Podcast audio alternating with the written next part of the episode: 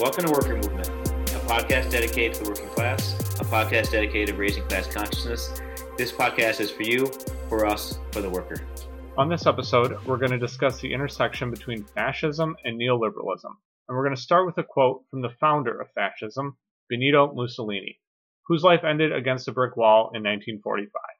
He stated that fascism should more appropriately be called corporatism because it is a merger of state and corporate power. In this quote, we have two spectrums of power. They're defined as corporate power and state power. Additionally, we should also point out that in this podcast, we have defined neoliberalism as democratically controlled fascism. And there's a reason why we say it, and this is actually the theory as to why we're stating it over and over again. Because essentially, what you've done is you've married the state power with the corporate power, and you end up with this gross, violent thing, which is neoliberalism.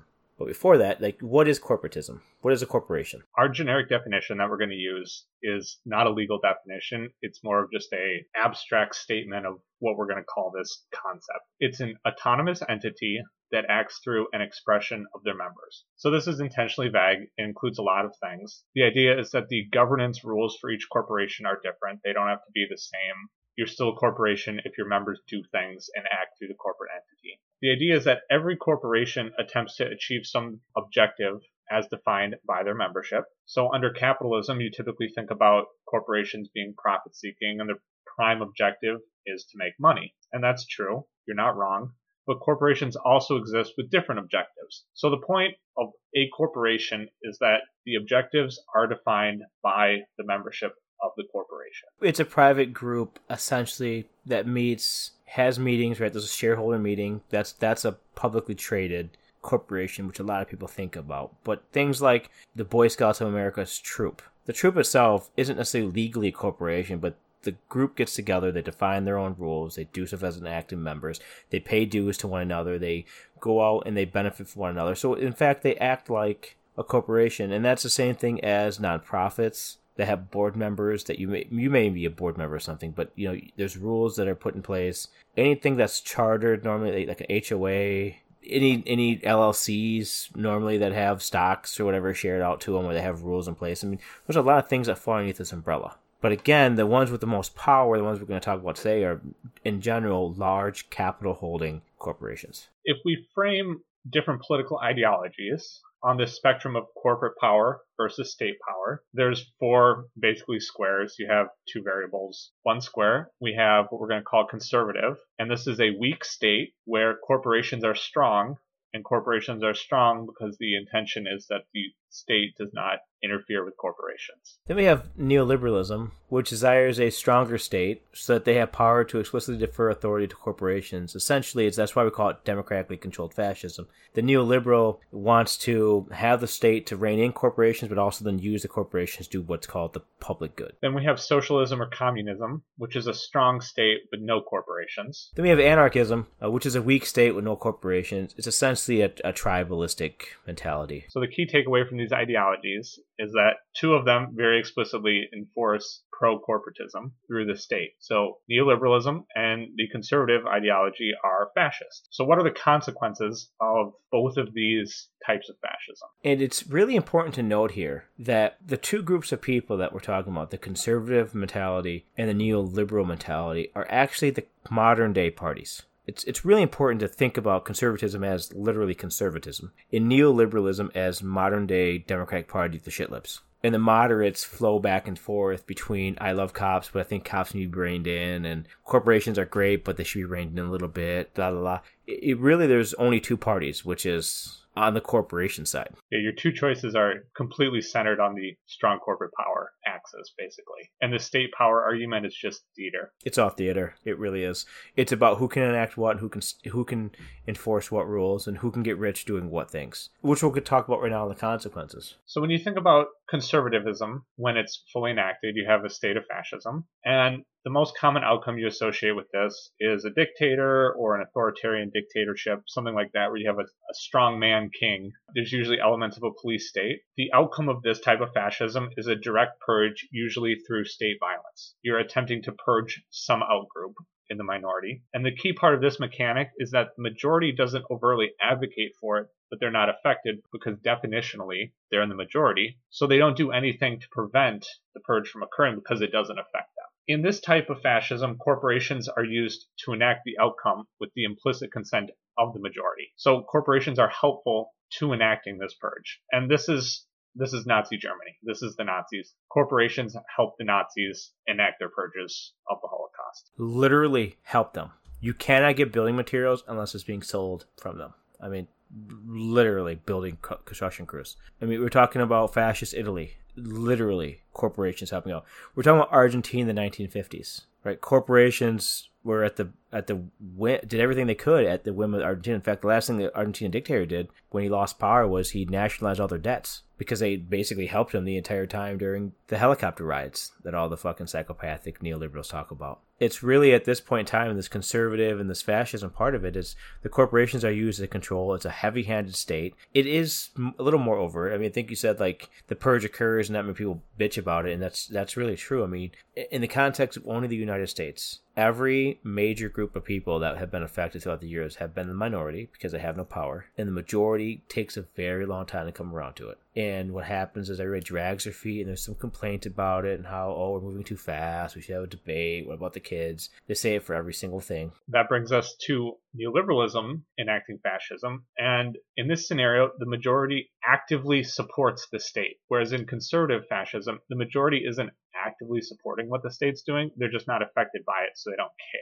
So it's a passive versus active concept. And let's let's just dive into that one just for a second. Let's think about something like, and we'll talk about states like Florida. The Florida is just passing major fascist voting right restrictions. The majority of their population doesn't give a shit because it doesn't affect them. The elderly are not fighting back. The majority, the shit suburbanites aren't fighting back.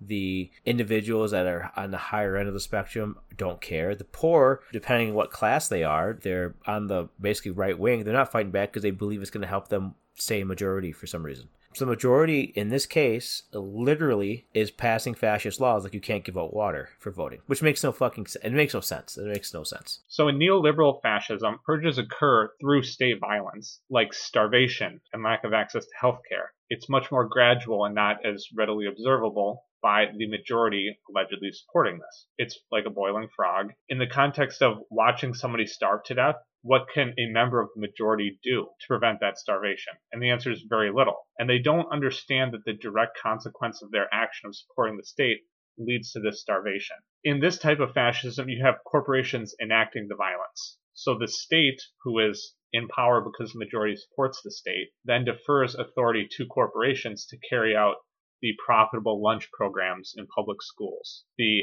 health insurance scheme to prevent people from getting access to health care, to prevent diabetes, cancer treatment, COVID testing. Anything, everything. It, essentially, in the United States and in most capitalist countries, you've monetized every single portion of your needs and, and your pleasures. And because that's been monetized, groups of people fight for that access to pay for it. One overtly says the, the state should stay back and let corporations run wild, right?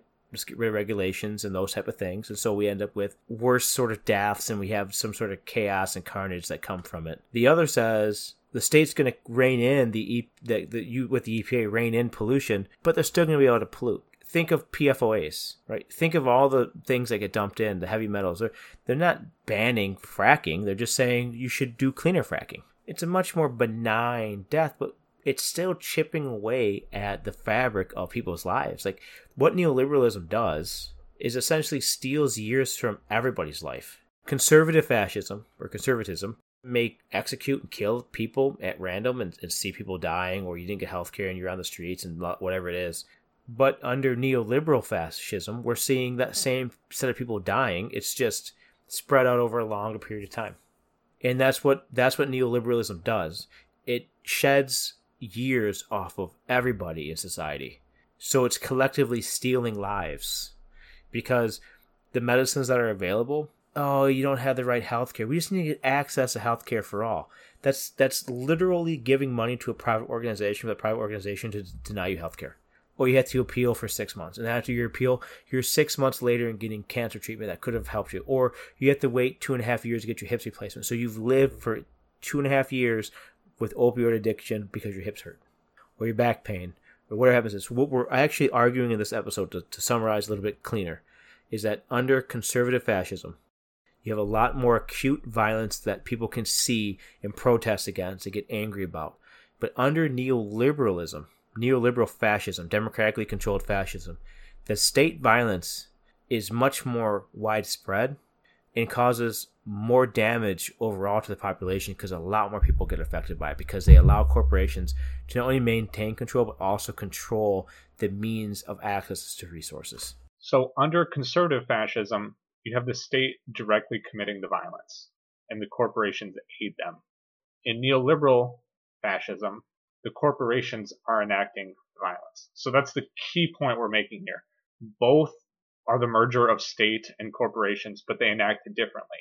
And because culpability is deferred to corporations in neoliberalism, people don't understand that it's happening because it's being done under some other objective, which, as we talked about at the very beginning, is defined by the corporation. So the corporation does not give a shit about the well-being of a population. They care about profit motive. Violence is the manifestation of corporate exploitation. Corporations have an objective to exploit, and that manifests through violent acts. Very few corporations, and I'm going to actually go out and say zero corporations, have an objective to ensure society's benefit.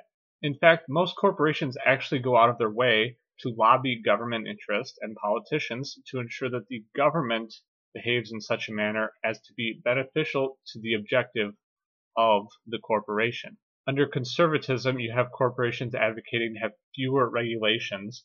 They want the state to be less involved, while in neoliberalism, corporations want the state to be more involved in actively tipping the balance in favor of the corporation the state is the only entity capable of actually defending rights and keeping the population safe.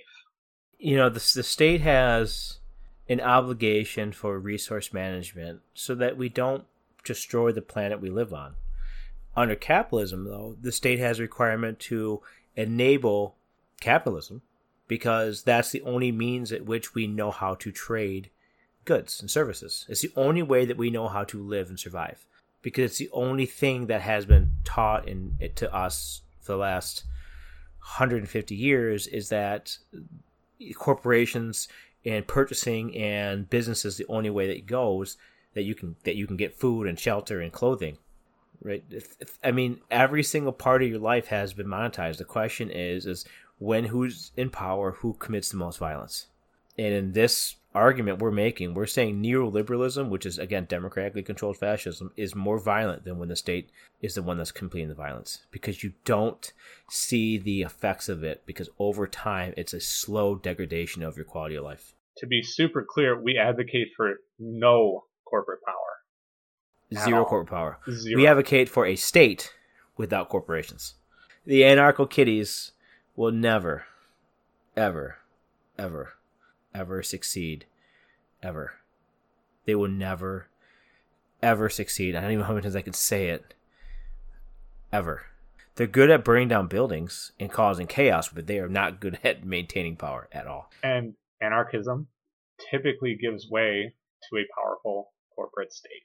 Because under anarchism, the anarchy relies then on something to come in and fill the power void, and you end up with then a, the pendulum swinging to the other side, which is somebody will come in and control it, and that's what you end up with. So, of the four ideologies we discussed earlier, two of them are fascist, and the third eventually leads to a fascist state. Yes. The state rules with laws and resources, meaning that they actually have control over what it can dole out and hand out and land and all that.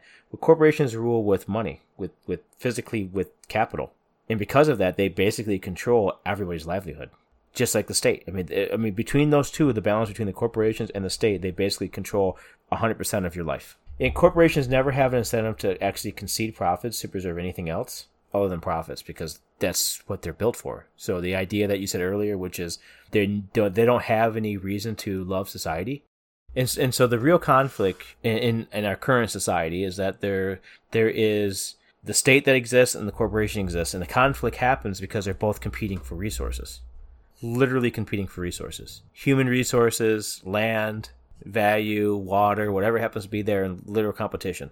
Because they're always in competition, there's they're always going to be in conflict, and this is why you're going to see either group, the neoliberal fascism or the conservative fascism, constantly fight because that's the only fight that there can be. One that says that the state should carry out the violence, and one that says corporations should carry out the violence. There's no other state of existence right now in capitalism or in the United States. For future episodes and to learn more about the worker movement, join us at workermovement.com.